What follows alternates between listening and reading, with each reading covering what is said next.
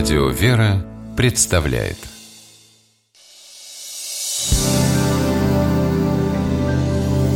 Первый источник Кать, привет! Мы в клуб идем сегодня, ты с нами? А разве вчера вы там не были? Были, но в другом Так ты с нами или нет? Ах, суета-сует Нет, без меня идите Какая суета? «Суета-сует», — сказал экклесиаст. «Суета-сует, все суета». Эти слова взяты из книги Екклесиаста или проповедника, автором которой был мудрый царь Соломон. Сын царя Давида и Версавий, правитель Израильского царства, был не только мудрым, но и считался учителем народа.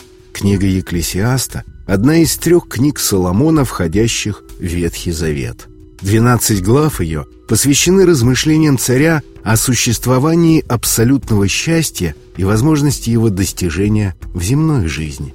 Суета-сует, все суета – это вывод, к которому пришел Екклесиаст путем долгих исканий. Так он решительно говорит в начале книги и повторяет эти слова в конце. Выражение «суета-сует» указывает на высшую степень ничтожности и бесполезности – а по Екклесиасту ничтожным было все. Это все для него ограничивалось происходящим под солнцем, то есть земным. Суетой он называл человеческое стремление к абсолютному счастью, и по отношению к этой цели все представлялось ему тщетным и бесполезным. Подтверждение этих слов мы находим в разных местах Ветхого Завета.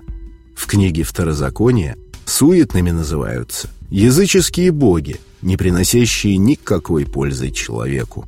В книге пророка Исаи так называются любые напрасные действия, а в Псалтыре – всякие не имеющие отношения к действительности мысли. «Господь знает мысли человеческие, что они суетны». Псалом 93, стих 11. Суета по-еврейски «хибел» происходит от глагола «хабал» – «дымиться», «испаряться». Слова «дым» и «пар» в переносном смысле означают незначительность, бесполезность и тленность, и как нельзя лучше характеризуют это выражение. Первоначальное, относящееся к книге Екклесиаста, но уже устаревшее значение выражения «суета-сует». Все земное, отличное от лучшего, небесного. Сегодня выражение «суета-сует» используется в случаях, когда речь идет о чем-то пустом в жизни, не представляющем истинной ценности, о мелочных повседневных волнениях или даже об излишней торопливости в делах и заботах.